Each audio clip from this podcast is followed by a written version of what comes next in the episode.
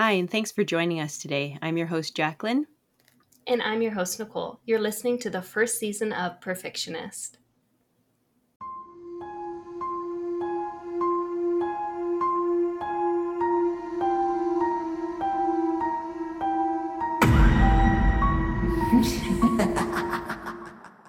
Welcome to our spooky Halloween edition.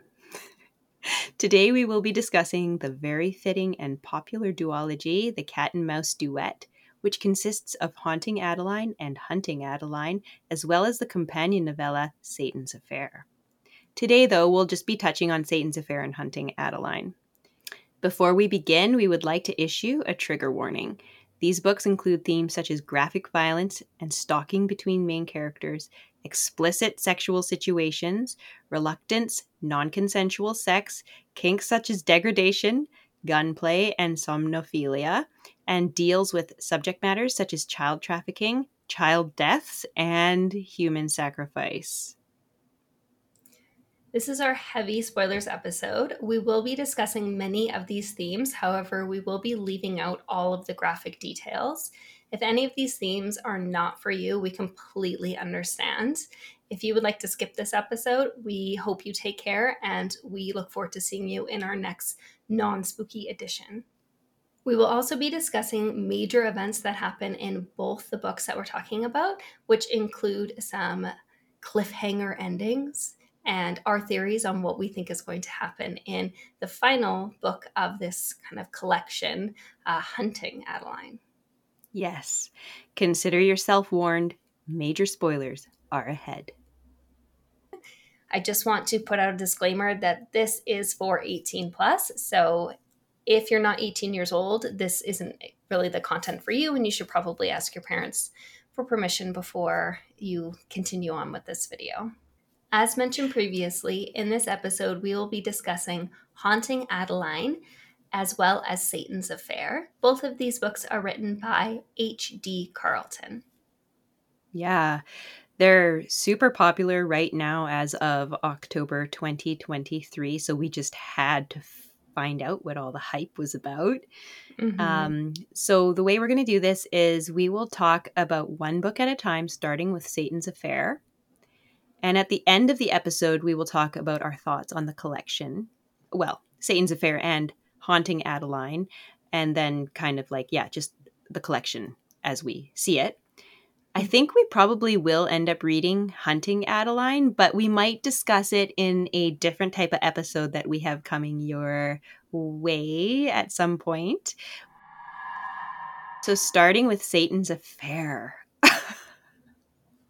what a uh like like kind of the name really grabs you it sure does yes it's like what do you uh, even say yeah i actually jumped into these without reading the synopsis at all um, well the um, synop oh actually i didn't read the synopsis for satan's affair either but the synopsis yeah. for um haunting adeline doesn't give you much okay In my I didn't opinion, read it I'm for like, either. What is this about? I just heard it was like a cat and mouse thing, and I was like, good enough for me. And then, I, you know. So, Satan's Affair is about a girl who believes it's her life's purpose to rid the world of demons. She's part of a traveling haunted Halloween fair, which is called Satan's Affair, mm-hmm. and it provides the perfect setting for the events that take place. Although some sites do list this as a fantasy novel, I think it's important to note that it does take place in the real world. I think that helps to kind of ground the story. At least that that's my understanding is this is fantasy. In, okay, I was like wondering what you because you were making a face for anyone just listening. I was like, oh, are you like, oh, how do you think it's real or or how, yeah. Okay, so that's why your face was like. That. No, I'm I'm I'm like fantasy yeah, I was equally confused. That's why I felt like it was important to mention that I'm not sure where the fantasy genre tag is coming from personally. So just Unless this I'm like not getting it. Is Haunting Adeline also listed as a fantasy? I can't remember if they're both hmm. listed as fantasies or just this one. I'm assuming both of them are. I don't think it would yeah. be. But on Goodreads, they like have so many tags. So it's like what the kind of oh, it was it was is. just like a tag. Yeah, Oh, okay. because on Goodreads it will say genre and then it has like a list of tags. So maybe it's like when people are rating it, they say what they think it is. I'm not sure how it works, but Oh, that okay. tag is under genres on Goodreads, and I Right. found that to be very interesting. That's really strange. Yeah, no, it takes place in it's not even low fantasy. It it which is like Harry Potter, for example, where it takes place in our world, but there's like magical things happening. Mhm. I mean, I could see like Satan's Affair. I mean, um Sibby, she thinks Mhm. she's hunting demons. She's Yes. obviously got some serious mental health problems. Like she's delusional. I don't know. She's a bit schizophrenic, I think it's safe to say. Yeah, well, Um, they give an actual diagnosis at the end, but I- guess maybe when you're Mhm. reading the beginning of the story and you're wondering whether or not, at one point I was like, are these actual demons? Like when I was reading the very beginning of Satan's Affair, I was like, is this a fantasy novel? Like, Yeah. is she fighting demons? Like that, like that did pop in my mind. Like I'm like, maybe she's literally a demon slayer, and that's what this book's about. Yeah. But as you find out at the end, like the ending, it kind of it's like a halfway ish through the book. All of a sudden, there's like this shift, and you're like, oh no, this girl needs help. Yeah. I mean, Yes. throughout the whole thing, you're kind of like, this girl needs help. But like, you Yeah. realize, no, like she's calling them demons, but they're truly human beings. Yes. Um, although it's interesting to note that in Haunting Adeline, they do kind of talk about how everybody who she kind of killed was a bad person. Yeah, she did have a, a sense for like you know how Mm-hmm. Evil. when you you just sense that people are not Yeah, someone the- you should be around in the dark. you know what I mean? Yeah, she had that sense. And I think it makes she- sense that Yeah. she had that because of her upbringing. Yes, absolutely. So the setting for Satan's Affair is Satan's Affair, so the haunted fair. Mhm. And Sibby or Sybil, I guess, Mhm. She is working in a haunted house. So well, she's like a living in the haunted house. she she's living there. Yeah, that's Yeah. right. Um, but it's interesting the way that this haunted house is supposedly set up because she can move in the walls, so the people who are going through to be frightened can't see her. But there's like little holes cut out in the walls so she can look at them and make her judgments. It's really creepy. Yeah, because it's like a set piece. Um, it's a, a moving circus. They're only, or sorry, a moving fair, and they're only in one place for two nights at a time. And then they end up like going somewhere else. So it's like the perfect setting for what's happening in this story. It gives her the opportunity to kill her demons and then move on from the town. So she's like less likely to get caught because she's constantly moving around. But then she's also like, no one knows she's there. Like she's hiding in this dollhouse. Like she's not employed by the fair. She's just like, she's just snuck herself in there. Yeah, So it's like she's got a cover because like no one even knows she's exists. yeah. Pretty, uh, pretty creepy girl. hmm But the the setting just works so beautifully for the events that take place. Yes. What do you think about I thought it was quite um realistic in the way that the things she was dealing with with her mental health and then her outlook on like the demons and stuff like that. As we as the story goes on, you kind of learn that she was actually raised in a really intense uh, religious cult and her father Mhm. was the the leader of this cult. Um, I felt like with all the true crime, I'm not an expert at all, but all the true crime podcasts that I listen to, because I'm quite into that, it, it tracked really well with like the background of some really disturbed serial killers uh, and maybe some upbringings they may have had, and then how that kind of turned them into what they became. And so Sibby's kind of background, I thought, matched that perfectly. Yeah, no, when you understand sort of how she was raised, you're like, it doesn't justify what she does, but you have empathy or at least sympathy for the way she's reacting to the world, considering her upbringing. Mm-hmm. And I think they did a pretty good job, like based off of, like, again, not an expert, but based off of what I have listened to in regards to cults.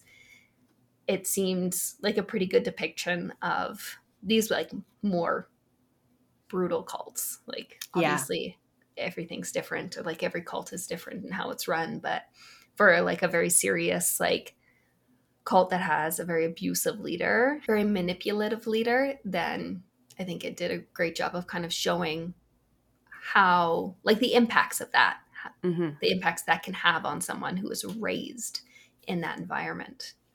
Definitely. I also thought it was interesting that all her henchmen also had really tragic background stories. And not to say that everyone who has a tragic background story is going to turn out it's obviously very much like a stereotype, mm-hmm. but I think it was it, it was being used for an effect. Yes. Absolutely. Oh, I wanted to mention in I think our Verity episode, I kind of went on this like rant where I was like, "Oh, you can completely like understand why someone does something heinous." What I meant to also mention was that you can understand it without condoning it. mm-hmm.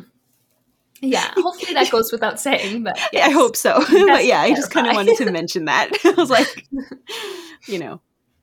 Oh, goodness. Speaking of our henchmen, it is revealed at the end of the story that her henchmen are actually just mannequins. So they're because in the the uh, different haunted houses, which is a dollhouse for the theme for the year, they have mechanical mannequins that interact with the guests going through, but then also like workers who go through and are like real people who are scaring the guests going through. And she's taken these mechanical mannequins and created storylines for them. So she's created like backstories for them and like they're her henchmen who help her commit the atrocities that she commits throughout the story. And they're they're completely made up in her mind. Yeah. Um it's I was I was thinking about the end where she's kind of running away and how she needed to go like with her henchmen and then I, once we find out they're mannequins i was kind of like was she like loading the mannequins into the vehicle or were they just mm-hmm. kind of like imaginary right because yeah.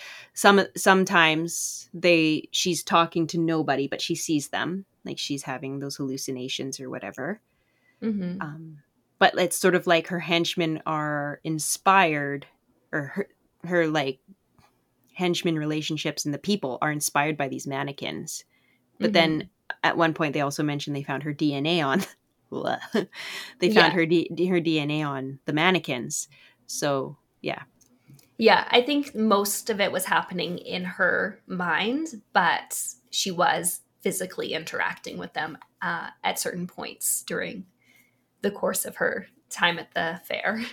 Yeah. So, something I want to mention about Satan's Affair. This is the first, okay, it is real gross.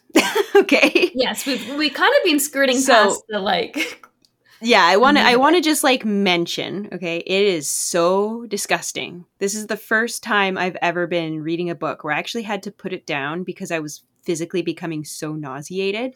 And at one point, my husband was kind of like, "Are you okay?" Because I was gagging like while I was sit there reading it, reading it, sitting mm-hmm. and reading it. Um, like it is really graphic. The violence is really graphic. Um, just you know, like I think probably it's more horror probably than yes thriller necessarily. And mm-hmm. it occurred to me that I I think I've avoided the horror genre for most of my life. Um, so I'm not actually sure how it compares to other horror novels with how kind of gross and graphic it is. Mm-hmm. But yeah, I, I, just wanted to mention that because um, I actually had to stop reading at one point during the evening because I felt so nauseated. I had to go take like some ginger. mm-hmm. No, it's definitely not a book I would recommend reading in public, and it's not a book I would recommend reading uh, late at night. It's yeah. so incredibly graphic in like the like the brutality hmm and just because what she's doing is finding people and then slaying the demon like so she finds a demon she slays the demon and then in slaying the demon she becomes very excited and Mhm. her and her henchmen then proceed to celebrate the Yeah. slaying of the demon and that Mhm. cycle happens a couple of times and every single part of that cycle is so incredibly detailed they Yeah. like nothing is left out of what is happening in those events And sometimes the slaying of the demon is, even though it's like you you're assuming this is a demon. Like I didn't know what was going on when I was reading it at 1st It's it's still like the graphic depictions of the violent way she chooses to end their lives is pretty disturbing. So just yeah just an FYI. Mhm. So this certainly is not a book that I don't know if I would recommend this book to a lot of people, but Mhm. at the same time, yeah. I found the actual kind of root of the book or like the core of the book, like grotesqueness aside, Yes. to be very intriguing. Yes. Yeah, once I was able to get past that part, Mhm. um yeah. And it's not like that the whole way through. There's just some No. really intense scenes. Mhm. Um I was really reluctant to pick the book back up after I became so nauseated, but thankfully it was that was sort of the worst of it. And then it was Mhm. kind of like and then the Yeah. it was fine after that. But yeah. yeah it basically goes through two cycles and then after that it kind of shifts there's a, a Mhm. tonal shift in the story and Mhm. it becomes much easier to read after Mhm. that not that it's like gets happy or anything like it's still a very brutal grotesque book but it's just not quite as intense Yes.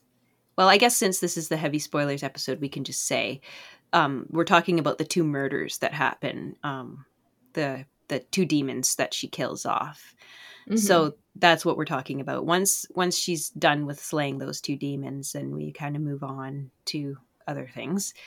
Mhm. Um, thankfully.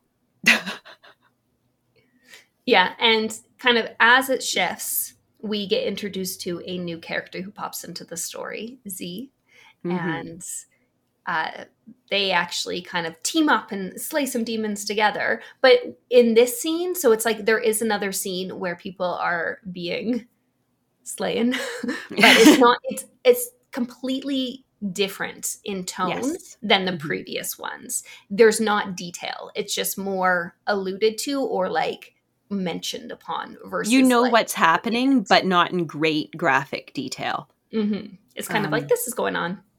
so I want to just talk about because so she was saying she could smell the demons. That's how she detected them. They smell like Mhm. rot, and she would find like she would leave the people that smelled nice or didn't smell like they were rotting.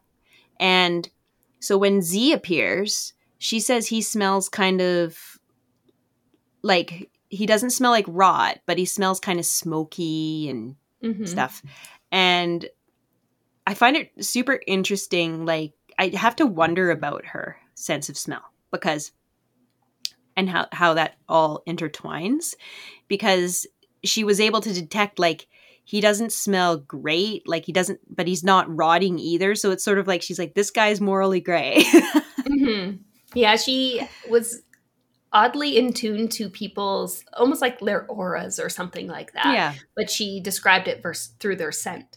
So people who were like good were smelt like often like flowers or maybe like earth kind of thing. If they were like kind of starting to get less good, like super good people smelt like flowers, other people smelt more like earth um, or like pine or something like that, which she didn't like as much, but they were still good and then like the smoky kind of smells were starting to get evil and then like rot was like pure evil. Yeah. and we do find out like 'cause she does actually end up getting caught.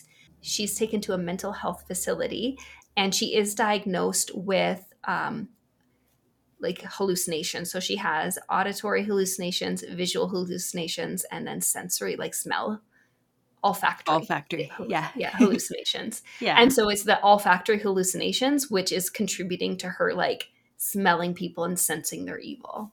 mm-hmm.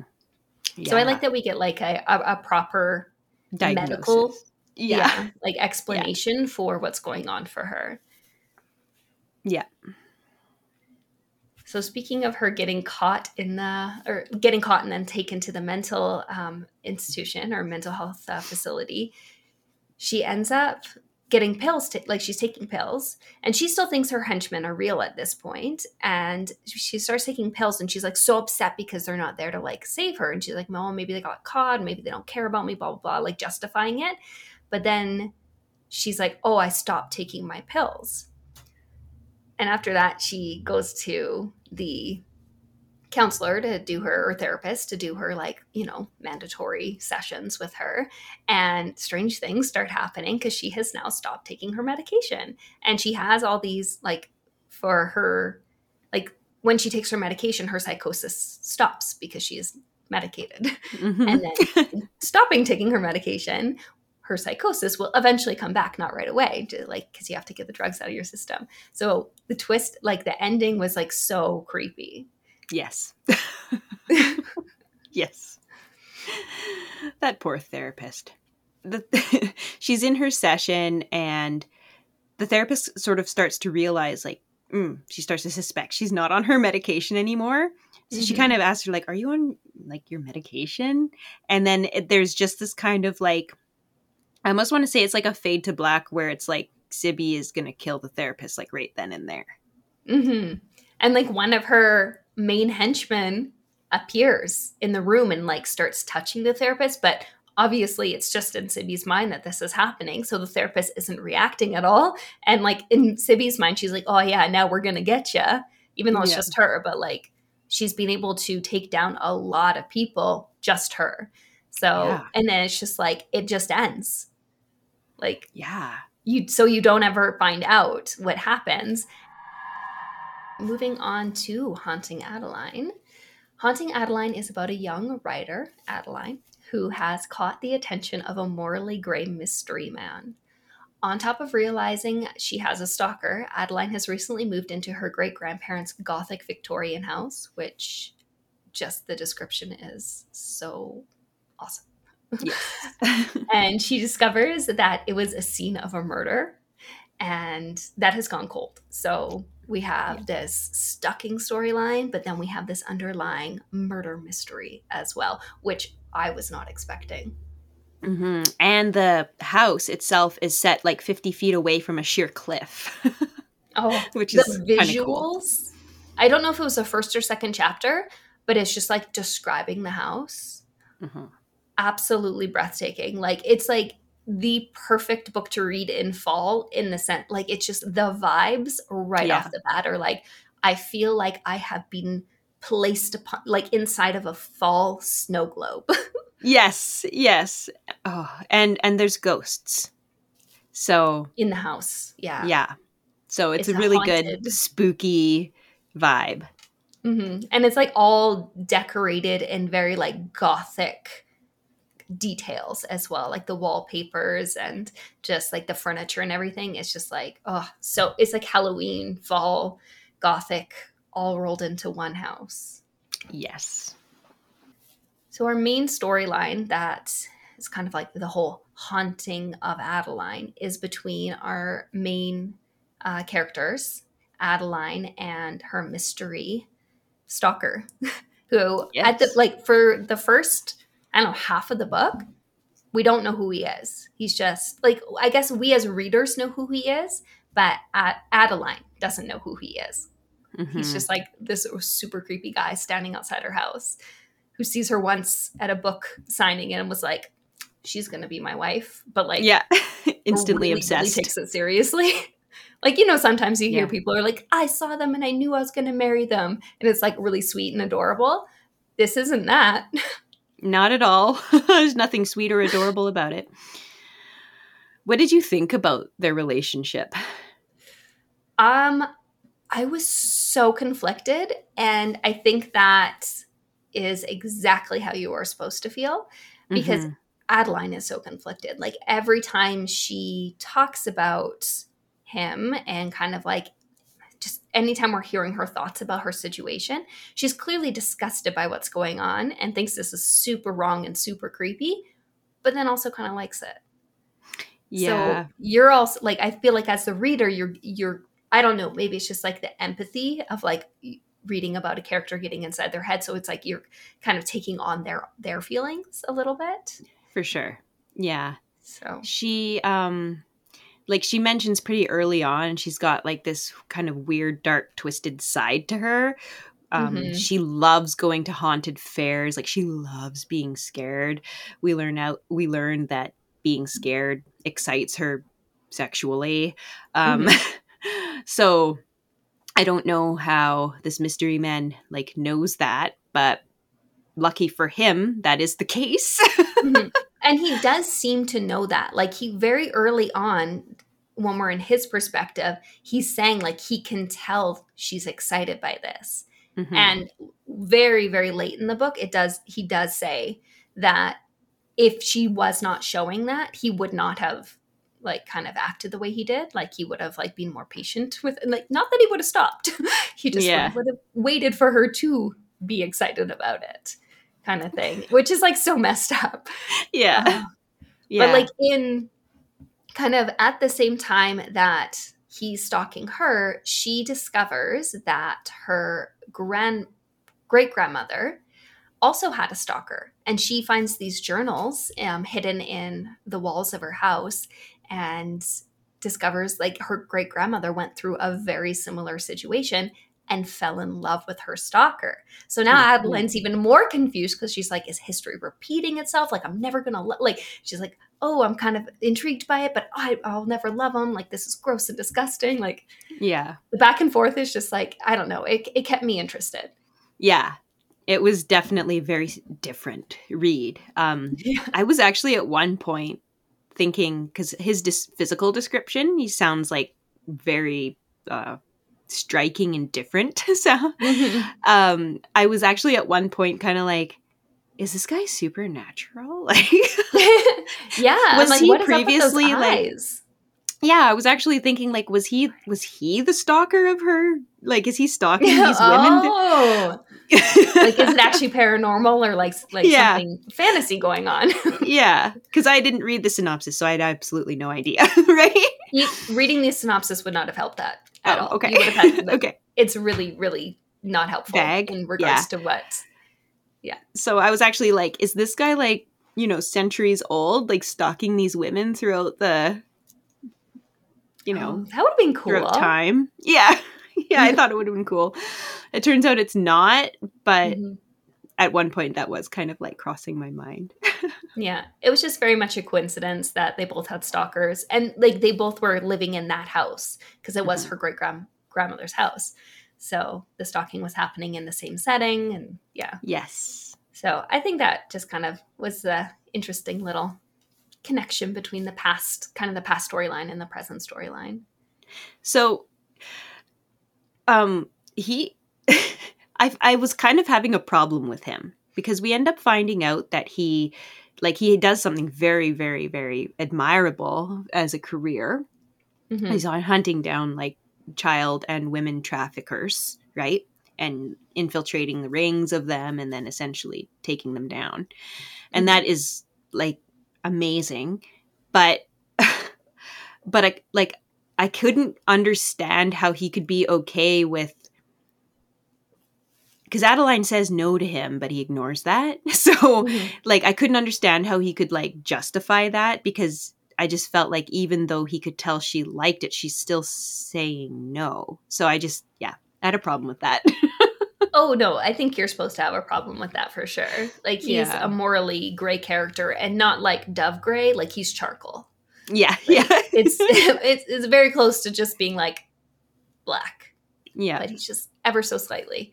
And I think his full justification is your mouth is saying no, but your body is saying yes. hmm And like to him, he's like, I don't care what your mouth is saying. yeah, And I think that's like in his morally gray brain. I think that was justification enough for him to continue doing what he was doing. yeah. That's still though like considering his line of work um i still find that so messed up because and it is messed Yeah. up because it's but it's like sure. i think your body can do things you don't want it to right Mhm. so oh yeah, for sure. He's Yeah. he's very much ignoring like the physicality of human beings. But uh, yeah I think she calls him out on that too. Like I think she straight up says, like, you literally save people who are being forced to do things that they don't want to do.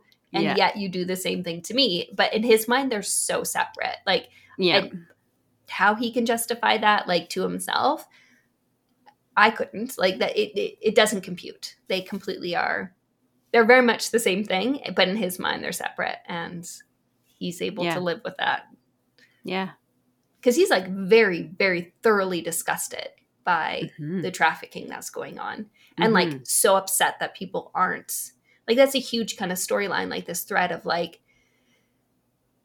there's this horrific thing that is happening in our world and people just ignore it and turn Mhm. a blind eye pretend it doesn't exist and he's like Mhm. deeply deeply disgusted by that Mhm.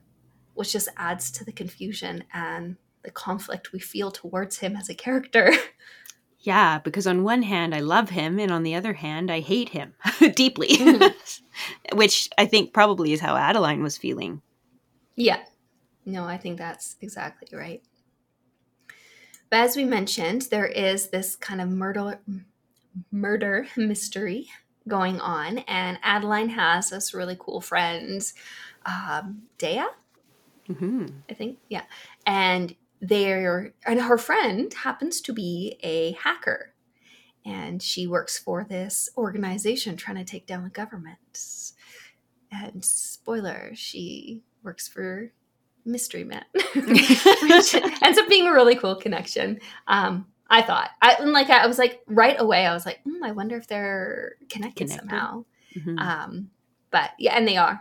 But back to the murder mystery. She, the friend, is trying to help her solve the murder mystery of the grandma, and like Adeline's immediate thing is like, oh, it was her stalker who killed her. Her stalker killed her. All stalkers are horrible. I need the stalker to be horrible and to kill her so I can like finally have enough, you know, willpower to be like, no, this has to stop with my mystery man. And it does not turn out to be the case. Which like it was very it, it ended up being somebody you didn't think or for me personally i like kind of i thought it was going to be like so it ends up being a friend of her husband or like a friend of the family's who was obsessed with her Mhm. but she never returned the feelings and then she ended up having an affair with her stalker instead and this friend of the family finds out she's having an affair with the stalker and is so upset that she's having an affair with a different man and didn't choose him to have an affair with that he murders her. And there is a point in the story where i'm like mm, i wonder if it, that is going to be what happens because we meet this friend's son in like the present day.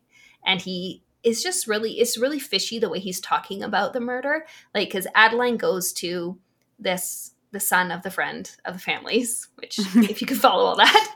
And is like trying to get information from him. Is like oh like what did your dad used to talk about my great grandma like what did he say? Blah blah blah. And his like the answers he was giving were completely contradicting. He's like oh i don't remember. I was so young. Uh, but then he'd give like the most detailed answer to the next question. I'm like i thought you just said you don't remember. So i'm Mhm. like this is fishy. Like i don't know. What did you think about the murder mystery? Like did you catch on to it being the friend of the family hmm So I knew exactly who it was as soon as we read that letter where she, um, Gigi, and John had a big blow up and Mhm. he accused her of cheating. And then Frank was like deeply unhappy with her. I was like, oh, Frank murdered her. He's in love with her. yeah I, that was the first moment i was like hmm who is this frank guy but i didn't figure like i didn't think he was for sure the guy until the conversation with his Well, son mark he was always such a, shoulder for her to cry on. And I was Mhm. like, that's a really unusual like role for another man to play in someone's marriage. So I was Mhm. like, he is in love with her. And then, yeah, as soon as he was like really unhappy about that accusation, I was like, oh, he's the murderer. He, Yeah. I think that it was done well enough, though. That like, I don't think everyone would pick up on it as quickly as you did. maybe I'm just saying that to justify me not picking it up right away. Oh. Um, but, but I think it was like done where you were still like, for the most part, probably most people were probably still like, oh, it could be this person, it could be that. Like they were leading you down, like, oh, it could still be the stalker, and it could like, yeah, no, But totally. then when you find out who it is, it's like, oh, that makes complete sense. yeah, totally. Like I, I was like, oh, it's this guy. But like I'm, I guess all the time, and quite often I'm wrong. So I, you know, I just happened to be right that time. that's not a- thing is to guess. yeah, exactly. I have to Mhm. admit, like at first, I wasn't super interested in the murder mystery, but then as the book went on, I was like, "Oh, this is actually very interesting," and I kind of got Mhm. sucked into it. I liked that kind of subplot. That was a good subplot. Yeah, I think it was necessary to have some subplots in this storyline. If it was just the main storyline, uh, I think that would have gotten tedious very Yeah. fast. So I found it also very eyebrow quirk worthy. when uh when they were kind of telling each other they loved each other because it, they were very much like in lust. Um he was like kind of trying to explain to us that like oh he's to force her to fall in love with the worst parts of himself but it's kind of like the worst parts of himself are like just this really forceful man who isn't to listen to her say no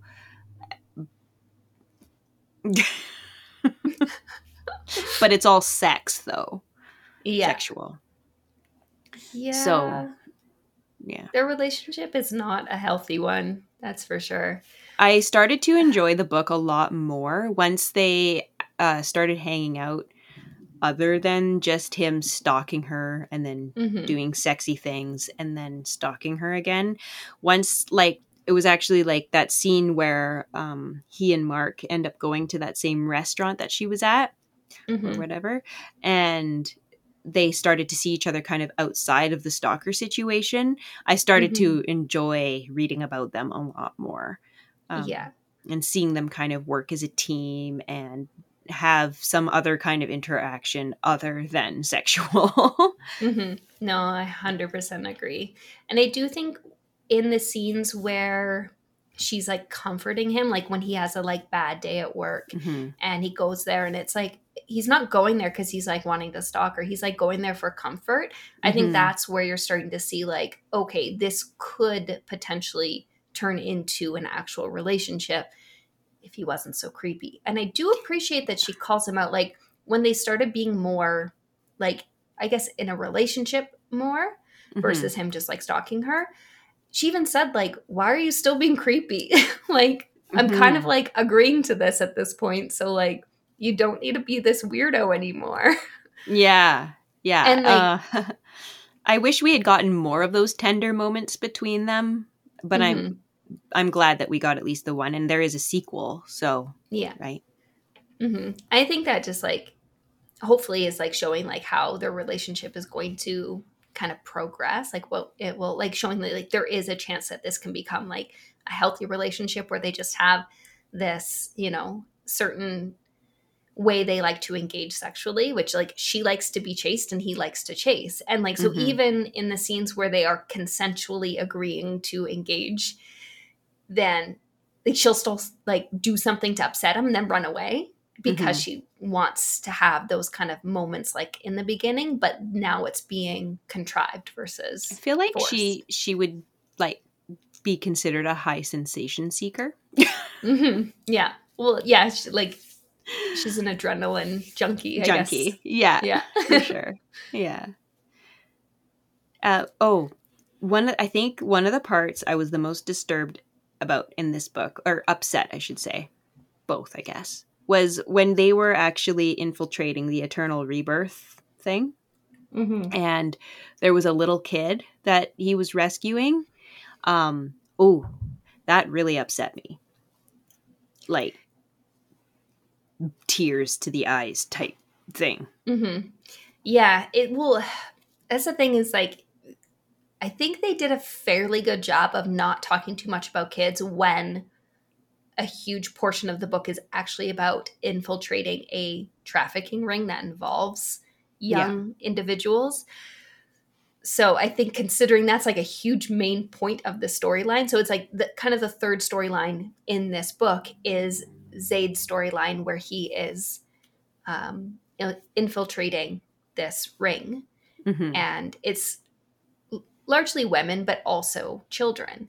And so to kind of have that be such a prominent part of like his story, mm-hmm. but not talk about it too much, I, I mm-hmm. was very appreciative that they didn't talk about it. Mm-hmm. But at the same time, like I can see why she put some in because mm-hmm. that is what he's doing. But mm-hmm. it, I much preferred when it was just an adult woman, which sounds mm-hmm. horrible but not I, no I it's understandable like it's like extra it's disturbing when it's yeah. children and yeah this that little girl that he was rescuing and she's like are you taking me back to my mommy and my daddy and i was just like yeah oh like it just i could just imagine it being my own son and it just really was upsetting mm-hmm. yeah i'm a little concerned about book number 2 mm-hmm. and we'll get to it but it partly for this reason. Uh, but yeah. we'll ex- like kind of talk more about our how we, where we think that's going to go at the yes. Yeah. So the crossover with Satan's affair kind of happens 60% through approximately. And I thought this was really cool in the sense that we see the exact same scenes that we saw in Satan's affair and we see them uh, from Zane's perspective, Zaid's perspective. And this is where reading Satan's Affair, if you choose to do so, really kind of adds to it because you see the scenes, especially when you're like still thinking, like, oh, Sibby thought her henchmen were real. And mm-hmm. then to mm-hmm. see the scenes from Zaid's perspective, where he's like, because he's kind of mocking her. And like, so in Satan's Affair, she's like, oh, why are you making fun of me? Why are you mocking me? And like getting all like mad at him. But then you see it from his perspective, and he's like, girl, there's no one here. Like, who are you talking to? Yeah, he's like, oh, so you're crazy. And when mm-hmm. you're reading that in Satan's Affair, and he's like, oh, so you're crazy. I'm like, well, I mean, yeah, she's a little crazy. But you didn't exactly know why he was saying that. Because mm-hmm. you didn't know that the henchmen weren't real at that point. Exactly. Exactly. So I I really appreciated seeing it from that side. And you actually in Satan's Affair, you actually do get to see um well, Sibby sees uh, Adeline and her friend Daya, who also are at the fair. And it's just yes. like two lines describing these two beautiful women walking through. Yeah. And they're the women, like, she's like, she's trying to protect them from yeah. Zaid, like, but Zaid's trying to protect them from the, yeah. um, the cults, the eternal rebirth cult who's after yeah. them. So it's like all these people, and that's why they end up teaming up in Satan's affair, and it like all comes together. And yeah, it was really sad how he Zaid would call her like um what did he call her? Demon Slayer. And she at first hated it, but then she realized like he meant it like not as a mocking mm-hmm. thing. And then she was like, Oh, he's my friend. And it's just like yeah. sad. yeah, it was really sad.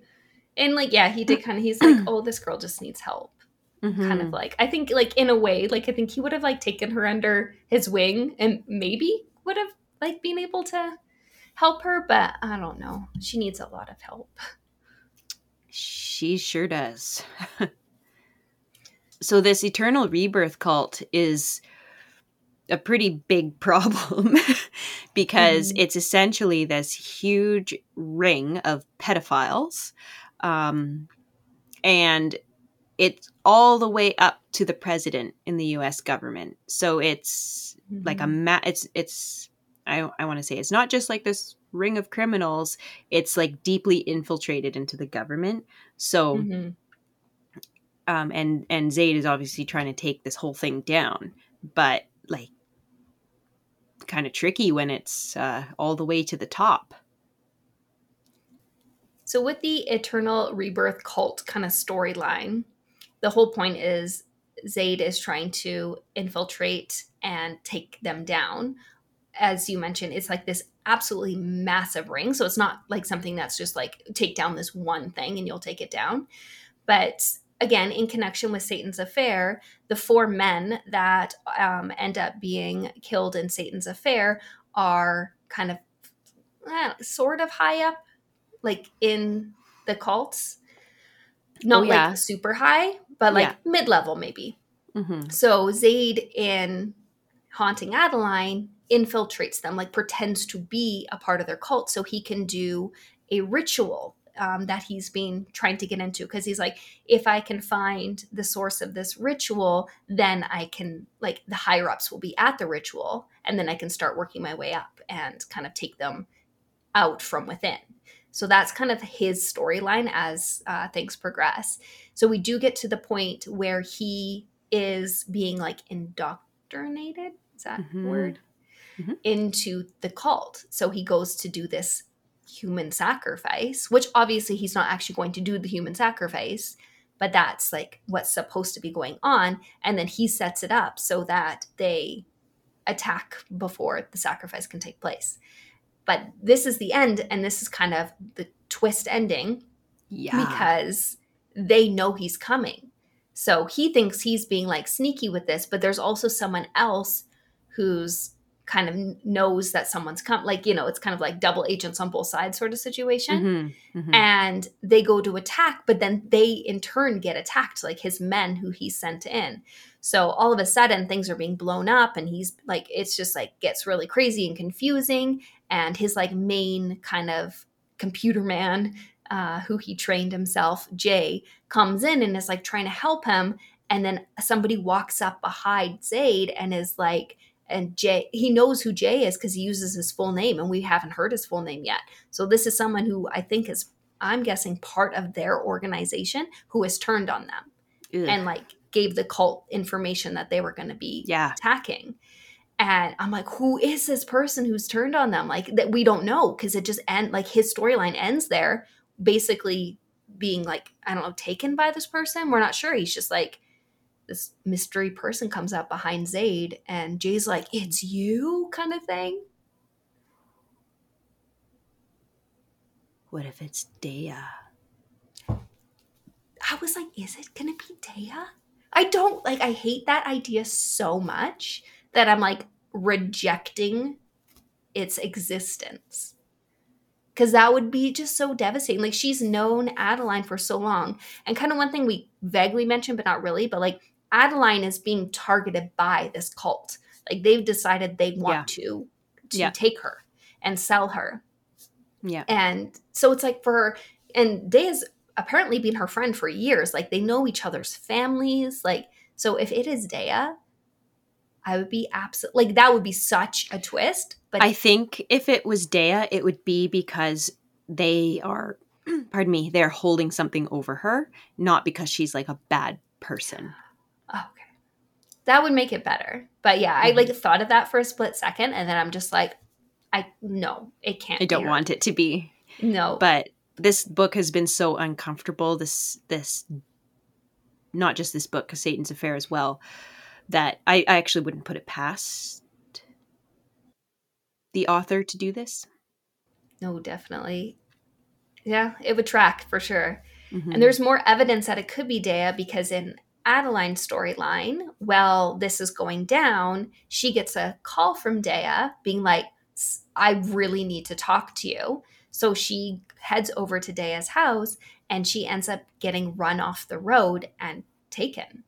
And there's kind of like another little subplot of these other people um, who it's not like a super, super important subplot, but one of the people in its name is Max. And in the end, it is this individual Max who ends up taking her.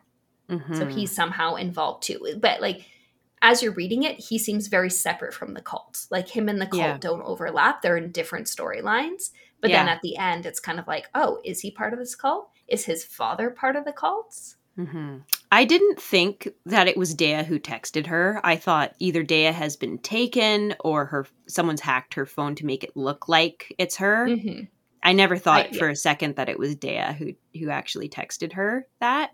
But you know, I I also had those thoughts as well. But then I'm like, Yeah. oh, but if Daya is the one who is Yeah. behind this, maybe she did. I don't. So Yeah. I love it when you're kind of left questioning things at the end because I like to like ponder them for a while before getting the answers, which Yeah. I'm assuming you get in the next book.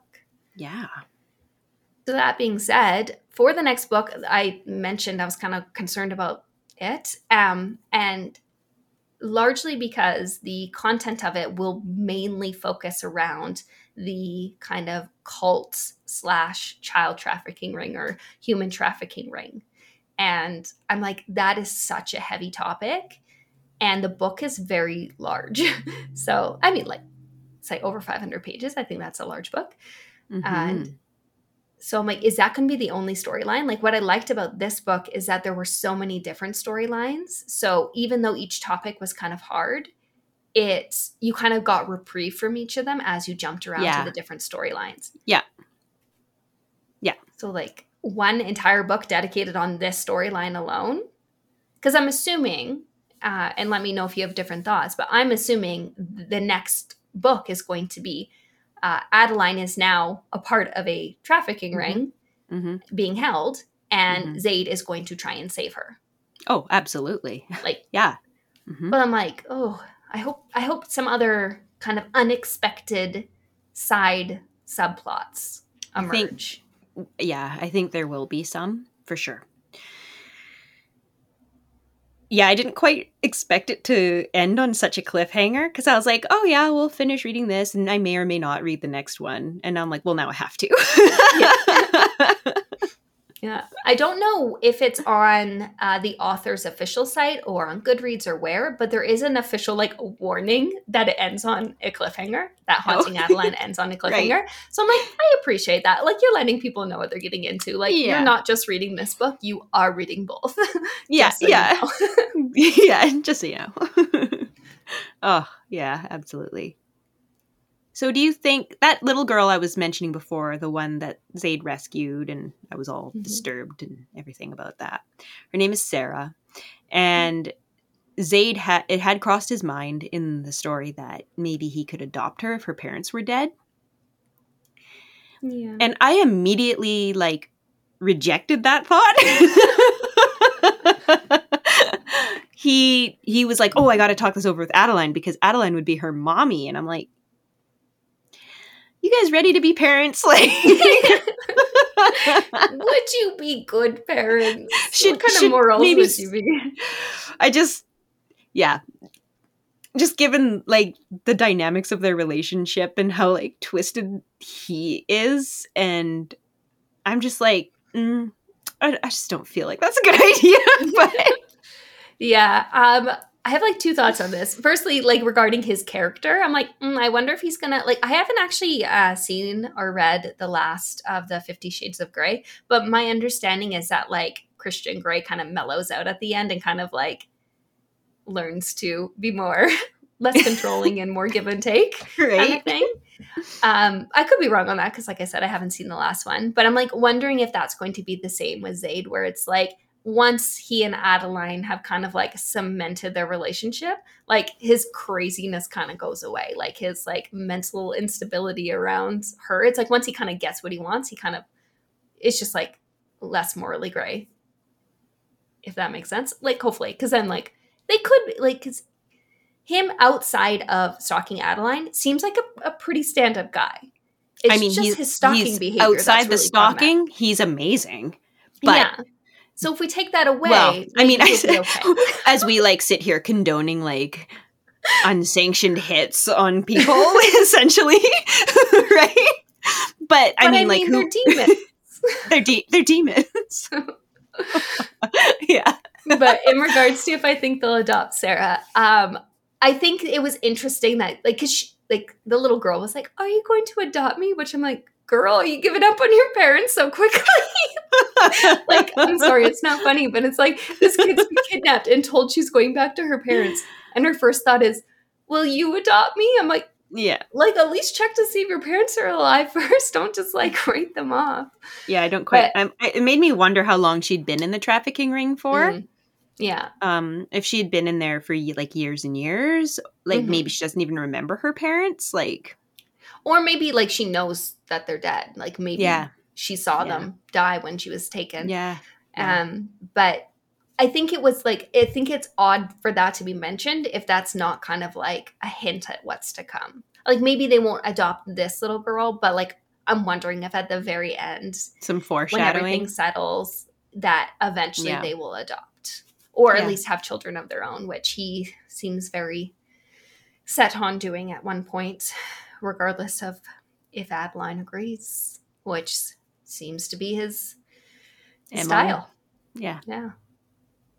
And Yeah. I also want to mention, um, I kind of admire Adeline for admitting to herself that she kind of likes twisted stuff. Because I think people might not want to admit that side of themselves to themselves. Mhm. So it's, I could see why she'd be attracted to Zaid in the way that he sees some pretty carnal needs that she has.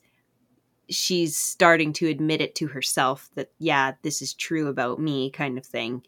So, in Mhm. a way, they're kind of perfect for each other. yeah. It was just really uncomfortable kind of getting to that stage where you realize like they are pretty perfect for each other. hmm Yeah. And I do like one thing I kind of liked is her conversation she has with God. like, Yeah. like, Why did you make me like this? So yeah. like she like recognizes that her feelings are not what most people would consider normal or average. And she like questions why she feels this way, uh, which kind of uh, adds some humor to an otherwise pretty heavy book. Um, Mhm. But it is, like you said, nice that she is acknowledging what's true for her. I think it takes guts to acknowledge the unsavory parts of yourself. Mm-hmm. No, for sure. That's a wrap on today's discussion. Next week, we will be jumping back to the world of Erilea and starting our four part mini series for Kingdom of Ash. We'll be doing part one. Thank you very much for joining us today. And if you like this episode, please remember to like, share, and subscribe so you can stay tuned for more exciting book discussions. Until next time, happy reading.